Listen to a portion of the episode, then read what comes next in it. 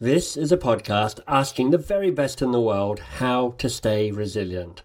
I'm Michael Bungay Stanier, and we will get through this.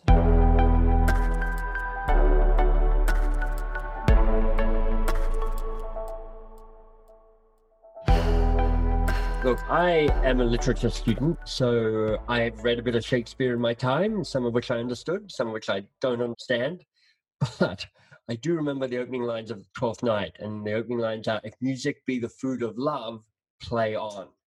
Now, in We Will Get Through This, we're not really talking about love, although I guess actually now I think about it, that's a whole new angle on this conversation. But we're definitely talking about music, and I've got an intriguing guest to talk to, which I'm really excited about. I don't know Nathan. I, many of the guests I'm having on, I know a little bit, but Nathan is brand new, introduced by a mutual friend. So I'm excited to introduce you to Nathan Lee Jones, who is a creative communicator who loves music. He's currently doing a P H D that explores the impact of music and lyrics on emotional well-being. So not only do I have somebody who's practiced in the art of music, but has an academic background that's driving insight. So this is going to be a juicy conversation. He's an avid singer-songwriter and has taken his piano all over the world, including performances at Joe's Pub in New York City, which I admittedly haven't heard of, the Sydney Opera House, which I have heard of, and I have actually done some gigging there myself, and even Google's headquarters in Mountain View, where I have also done a little gigging. So we've got something in common there. He has also produced original music for Billy Porter, Alan Cumming, and Rhonda Ross. And recently, he was the official music curator at the World Happiness Summit, and he shared his insights at the World Congress of Positive Psychology and the Australian Leadership Coaching Conference. He believed, and we're going to dig into this, that lyrics matter. And when we harness the power of music, we can change our emotions, change our behavior, and therefore, and ultimately, change our world. Nathan, how you doing? I'm well, thanks, Michael. What about you? I'm also well. So you're one of the few people that when I speak to it, makes it sound like I don't have an Australian accent, because you definitely have an Australian accent. So I am so privileged that you say that, because a lot of my friends back home, they're super Australian. And they're like, dude, you sound American. And I'm like, what? What? No, I know. No, I get that as well. I t- so here's, is okay, this is two kind of traveling Australians bonding over that. No, no, no. On the one hand, I quite like not having a super strine accent. On the other hand, yeah. I don't want to be have my identity stripped away from me. Exactly. But yeah, where, whereabouts are you based? I'm now based in Adelaide, South Australia, so I have returned to my hometown, returned to the roots. So Adelaide, for those of you who are not that hot on Australia's geography, it's kind of in the middle, down the bottom, and uh, home, I mean, it's a beautiful city, but also home of amazing wine. It's the kind of this home of Penfolds, which is Australia's kind of most classic, most notorious, most awesome wine brand. Absolutely. I mean, we just crack open bottles of Grange every night, Michael. It's, it's the Adelaide drink. It's the Adelaide ring, yeah. Grange Grange is the top of the range Penfold wine. But okay, obviously drinking is one way to get through this, but let's come back to music. And, and I'm curious, you know, you in the introduction that I read that you sent me, you talk about the power of lyrics. And I'm wondering, um, who are the lyricists that have showed up in your life and you've gone, okay, wow, that and, and kind of, I guess, open the door into this being a place of exploration for you? Yeah, I mean, where where do we start? I mean, there are so many incredible, talented, particularly singer-songwriters out there that just pour their hearts into their music. And, and when you hear a, a, a lyric that connects with you, it's it's pretty dynamic. I, I think for me, um, one of the first artists that emerged that I just started really waking up to lyrics with was uh, was John Mayer, actually. Mm. Um, just a great singer-songwriter. And he just has this really clever, almost nerdy way of taking lyrics and then turning them on their head and having some weird resolution that really pulls on the heartstrings. Um, and so those singer-songwriter people really, re- really speak to me personally, like Sarah Bareilles and Andy Grammer and Ed Sheeran. Um, nice. You know what? Yeah. I, was, I was listening to a... a an Ed Sheeran song uh, just yesterday. And uh, actually, I'm going to pull up the lyrics. I got them right here. Um, he says, uh, we could change this whole world with a piano, add some bass, some guitar, grab a beat, and away we go. I'm just a boy with a one-man show, no university, no degree, but Lord knows everybody's talking about exponential growth and the stock market crashing in their portfolios.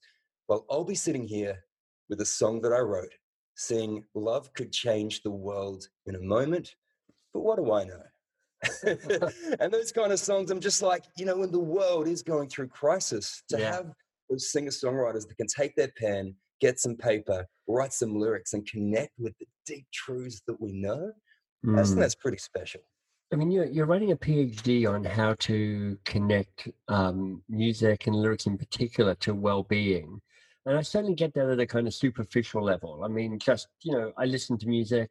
I like lyrics myself. Uh, I mean, I start with Gilbert and Sullivan, kind of nerdy eighteenth century, yes. clever wordplay, brilliant. And like Paul Kelly, you know, he's written an Australian singer-songwriter, has written a song called Adelaide, written another song called Word and Words and Music, which is about this magical combination of words and music. And for me, he's a truly gifted writer. But how does how does music and lyrics in particular go beyond just uh, look? I'm feeling, you know, I feel good with music, but how does it go deeper than that? Yeah, absolutely. It, it, it's uh, it, it's a funny one. It's such an elusive area of research because um, inherently, when you have a song, you can't just separate lyrics from music. They're kind of the same thing, the same experience. Yeah. And researchers have tried to do this for years. They've tried to take, say, like a song by uh, Paul Kelly um, and show that to some uh, listeners in one condition, then show another song by, say, John Mayer and try to compare by deeming one with maybe more negative lyrics and one with more positive lyrics and trying oh, to see if there's any difference. Yeah. But see, the problem with that, as we would know, is John Mayer is not Paul Kelly. And right. They're trying to say different things, and some people may have heard the John Mayer song but not Paul Kelly, and there yeah. are so many factors that are so hard to control with music. So experimenting to even to, to ask the question, do lyrics matter, has been really, really tricky previously. Um, but w- what I've been working on um, with my PhD is actually um, creating original songs based on my background of being a singer-songwriter myself. Mm. And what we actually did was we, we took this massive list of about fifteen thousand words, English words that were related, rated from most positive to most negative. And we're able to uh, substitute different words in different conditions of the song. And so by taking a word like vacation and swapping it for another word like murder, um, you're able to... Right. essentially changed the meaning of the song, and um, but the music's held constant in both conditions. So we're able to find that above and beyond. The I, know, I love being one of those sneaky psychologist yeah, yeah, experimenters. Sneaky.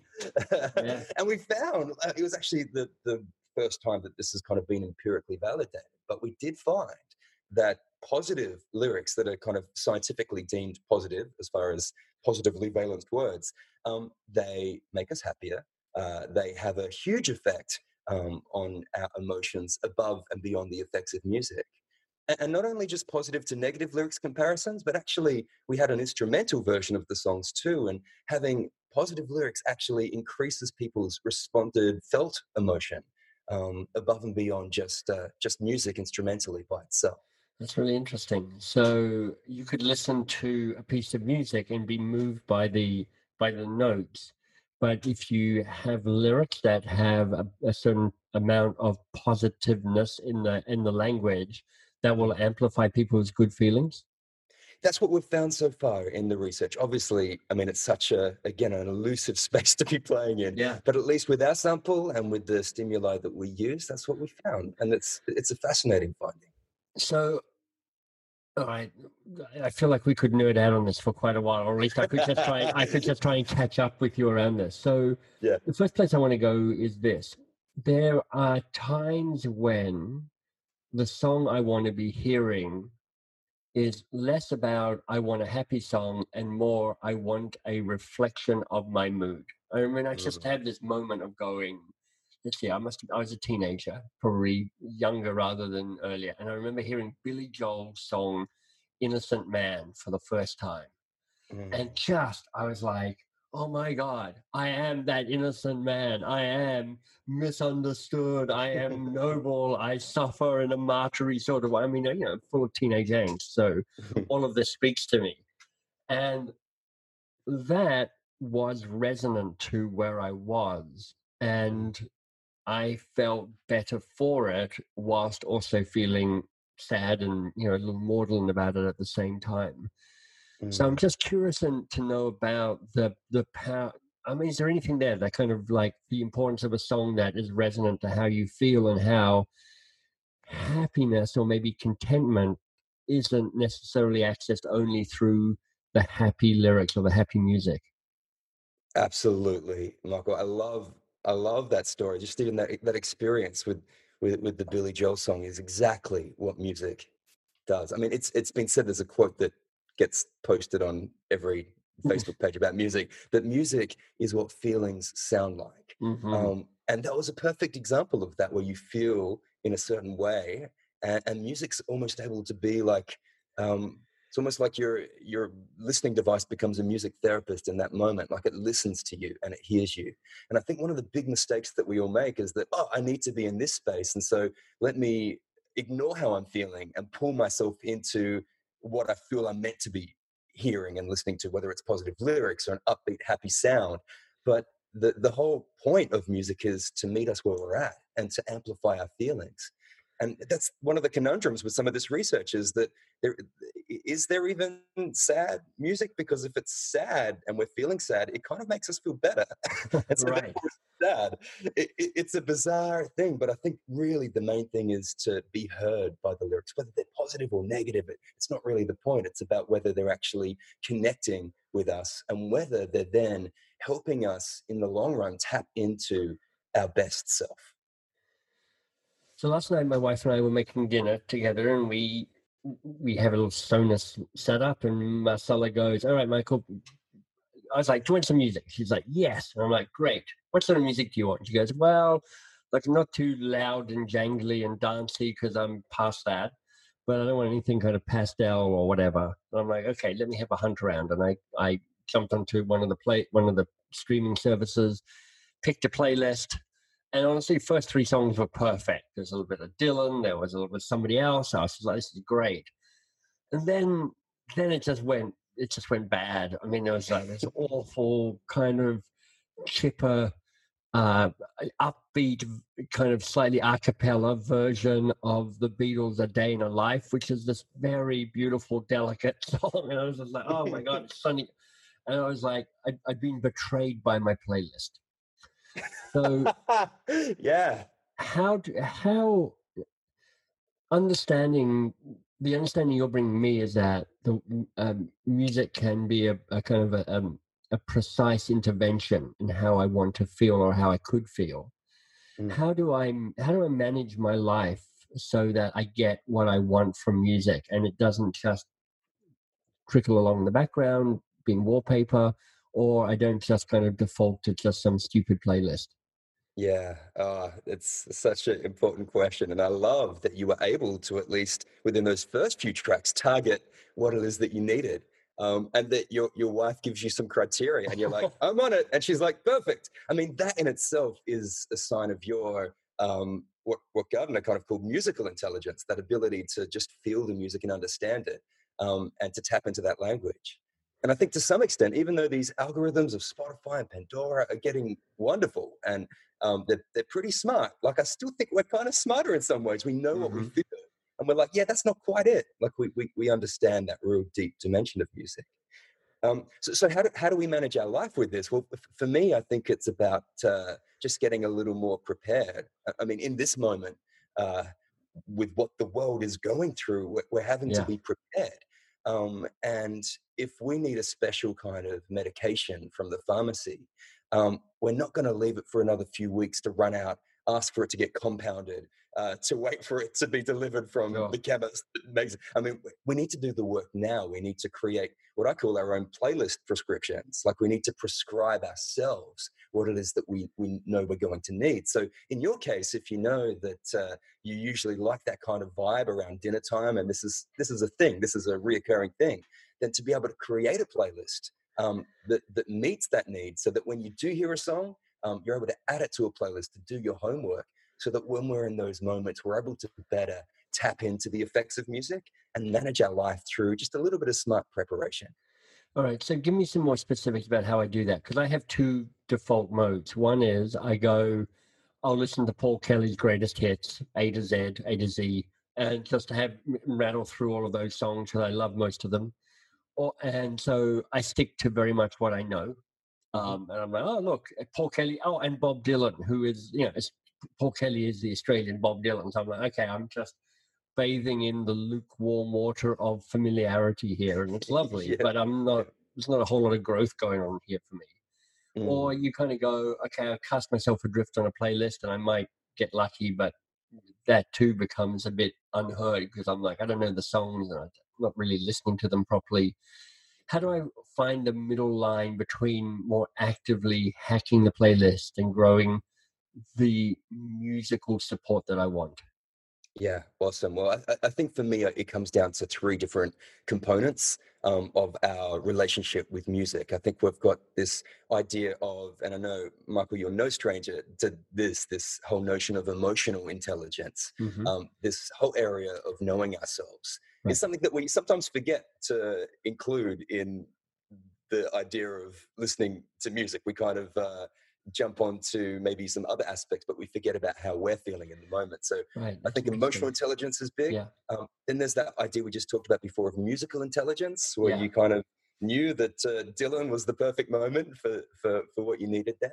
Um, and then this idea of, of lyrical intelligence, which is, I guess, kind of linguistic intelligence, but it's almost this uh, this kind of sweet spot of knowing how the lyrics land with you and sorting your playlists. Right. accordingly. So for me, it's those three areas, um, and, and practically putting that in, into play would really mean um, going through some of the themes that jump out to you when you hear a song.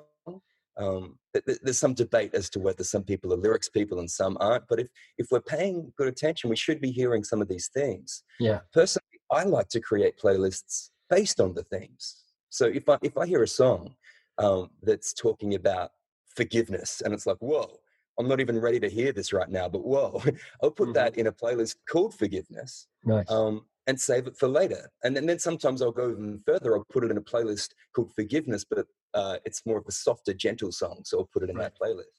So working backwards, when I'm using my emotional intelligence, I'm saying I'm feeling a little low right now. Um, and what's going on in my life? What, what, what am I really struggling with? Well, I'm struggling with my mum. As everyone is, I'm struggling mm-hmm. with my mum. Yeah. Your, mo- um, your mother is a nightmare, quite frankly. Oh, you've met her. That's well. Great. You, you said well. We're all struggling with your mum, and I'm just agreeing with you here. Oh, I see. I see. Well, um, I love, but you know what? I'm sure the world is struggling with them. Um, she's a beautiful lady. Um, so just to be able to tap into something like that to say, "Cool, I'm in this down low spot. I don't need to hype myself up with happy music." Mm-hmm. This But I do need to refocus to what I know is true. And so you've got a playlist called Forgiveness. You play it, and it's like you're in a movie where, you know, the soundtrack comes on and the yeah. right word, right moment, you're walking, well, I shouldn't say down the street, you're walking through your lounge room, um, and you're just feeling what it is that you were meant to feel in that moment. And, and that comes through just a little bit of clever curation to, to bring you to that point. How many songs are on a typical playlist of yours? Because one of the things that I notice is I like, I just seem to lack the imagination in building out playlists. So I have, oh, here's a playlist that's got four hundred miscellaneous songs that I kind of like on it. But it sounds like yours is a uh, more playlist, but but probably shorter. That's correct. Yeah, I, I mean, four hundred's great. That kind of turns for me into into a radio station, which is yeah. great because you can put it on shuffle and you've probably got more variety than any hit music station in your city. But um, I think um, for, for me, my playlists start generally quite small, but they're super targeted.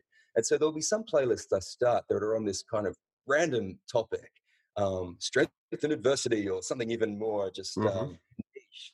Um, and maybe they're just three songs at first, but they grow over time. And um, and for me, I've been really actively kind of playlisting based on psychological character strengths for about five years now, and the, and the lists just grow and grow over time.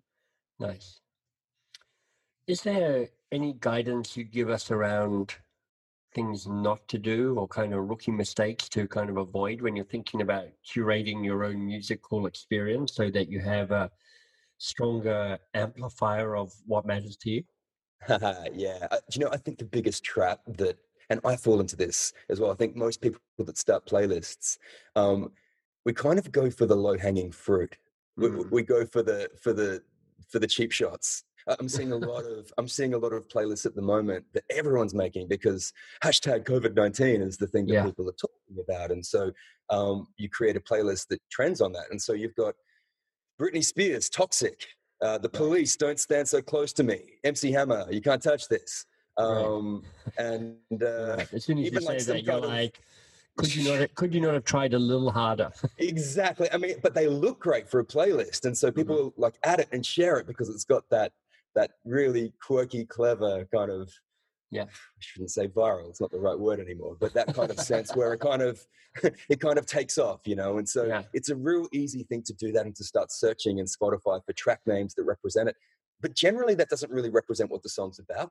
Um, right. And then even more than that, if you're doing a playlist that's trying to help you through that, to have a song by Maroon five saying Harder to Breathe, like, I mean, it's, it makes for a great, makes for, you know, a humorous playlist in itself, but it's probably not the best thing that we necessarily need. Mm. So it's, it's it's really about, um, I mean, good things take time. Right. The good news is we've got plenty of time at the moment. Like yeah. it's about really just diving in and just paying closer attention to, to what it is that the songs are trying to tell us. And as a final question, how do you get serendipity into your life? Like how, how do you... Um, keep getting new music showing up and uncovering the new stuff, because I, I am, I, you know, like I'm a classic old white dude listening to classic old white dude music. And part of me is like, I don't care. Billy Joel's awesome. And part of me is like, come on, Michael, Billy Joel is awesome. And he's also nineteen seventy-six. Can we not, can we now move into twenty twenty, please? So how do you keep, how do you keep finding new stuff you love? Yeah, I mean, it's a great question. For, for, for all that, you know, we could say that Spotify could do better. They're an amazing platform and they're getting better at helping us find new artists too. I find that uh, if you look on your, at least on my desktop version of Spotify, when you have a playlist, uh, they'll actually have recommended songs that come up afterwards as well. Right. And you can see there's a list below that you can keep refreshing and keep finding new music through. Nice. Now, do bear in mind that Spotify don't, they don't take lyrics into account in their algorithm. It's it's really about the musical features, but mm-hmm. it does give you a good chance, at least musically, to tap into more of what you want. Um, so, so that's a really good way of finding it. I, I also find that um, when we're paying attention, when we're in this state of curiosity, um, you can really become a bit of a music detective. Mm-hmm. Um, I use Shazam for this often if I'm in the yeah. supermarket. I, I gravitate towards pop. So, I mean, supermarket music for me is like, most people hate it. I'm just like, amazing. Um, but I mean, I, I do have a pretty far, far-reaching taste as well. But when I see something uh, in a movie, if I'm watching a movie at home or in a YouTube video or something comes up, I'm, I'm able to to take that song and harness it and save it to a playlist. Even if I don't know which category it belongs in, I'm going to hold on to it. And, and then we can use that curiosity to maybe go to a site like Uh, genius dot com, where they annotate uh, thoughts behind the music, or oh, cool. um, you can look at a YouTube video of uh, the artist and what they're talking about with the song. Um, and, and if it's not a big artist, you can write to the artist. I, right. I know people have written to me about my music before and they, they love it. But finding new ways to connect more deeply with the song, maybe asking that artist for other recommendations, seeing, you know, what other artists listen to that that same artist is listened to by. It just takes a bit of time and effort, but it's so rewarding because we're able to find ourselves in the music and we're able to relate to it on a deeper level. So Nathan Lee Jones, it's been fantastic, really intriguing and an unexpected pleasure and an unexpected topic, quite frankly. So this is cool. Um, if people want to find you out in the world, where will they, where, how can they get hold of you? Uh, I'm just online at uh, N L J dot co. Um, that stands for Nathan Lee Jones dot co. Um, and uh, yeah, on, on the socials, hit me up and, and have a chat because I, yeah, I'm just so passionate about the way that we can we can use music to to tap into our best selves, and I'd love to keep that conversation going. Yeah, perfect. So Nathan Lee Jones, you're awesome. Thank you so much. You're awesome, Michael. Thank you, mate. Hey, it's Michael here. Two things before you go. The first is a gift. The second is a request. The gift, I want you to go to M B S dot works and hunt down The Year of Living Brilliantly. Really, it's some of my best work because it is a fifty-two week, fifty-two teacher, absolutely free video-based course where I spend a lot of time curating some of the smartest people I know and saying, teach me the best of what you've got. If you're looking to really step up, to have a year that's just a little bit sweeter, a little bit better than the year you've just had, that is a terrific resource. So please go and check that out. Absolutely free, no obligation, nothing required other than for you to sign up and get going on it. And then for the request, I just want what every podcast host wants, which is a little bit of love. So if you'd consider going to iTunes or Spotify or whatever your favorite podcast platform is and giving the podcast a bit of a rating and a bit of a review, that would be amazing. Thank you.